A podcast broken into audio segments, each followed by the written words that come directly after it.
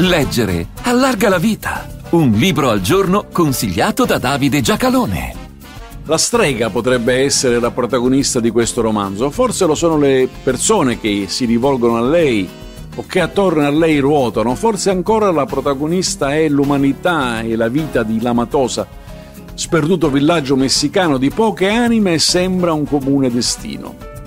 Fernanda Melchor Stagione degli uragani, pubblicato nel 2017 da Bompiani nel 2018. L'autrice è nata a Veracruz, in Messico, nel 1982. Qui ha fatto i suoi studi fino alla laurea in giornalismo, che è anche stata la sua attività. Ha pubblicato articoli e saggi su prestigiose testate, soprattutto francesi.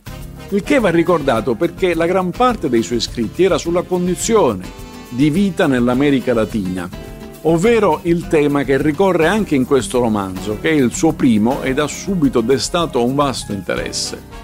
In quel villaggio quasi nessuno conduce una vita felice, perché non solo è difficile la felicità nella povertà, e perché in ciascuna storia qui raccontata sembra che ciascuno si industri a peggiorare le proprie condizioni.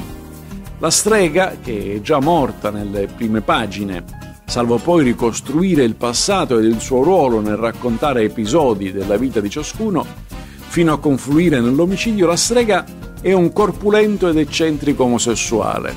Nella sua casa si svolgono feste con ragazzi interessati a quella versione del sesso, da alcuni vissuta con libertà, da altri con incancellabili sensi di colpa. Ma la strega è anche la persona a cui le donne si rivolgono per risolvere i loro problemi, per confidarsi ed avere consigli per abortire e alla strega viene condotta una ragazzina che di abortire non aveva intenzione, ma è sola, fuggita dal suo villaggio, incapricciata di chi non potrà assicurarle un futuro e così indotta a quella scelta, fa la prostituta e suggerisce di non vivere la vita che ad altre è toccata.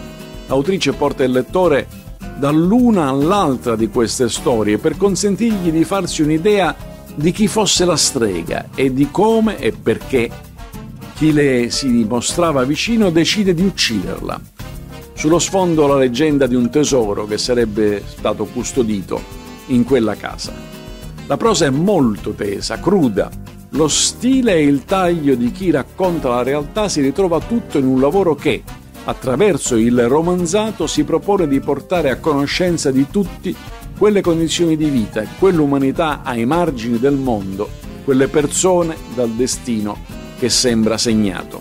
Fernanda Melchor, stagione degli uragani, buone pagine a tutti.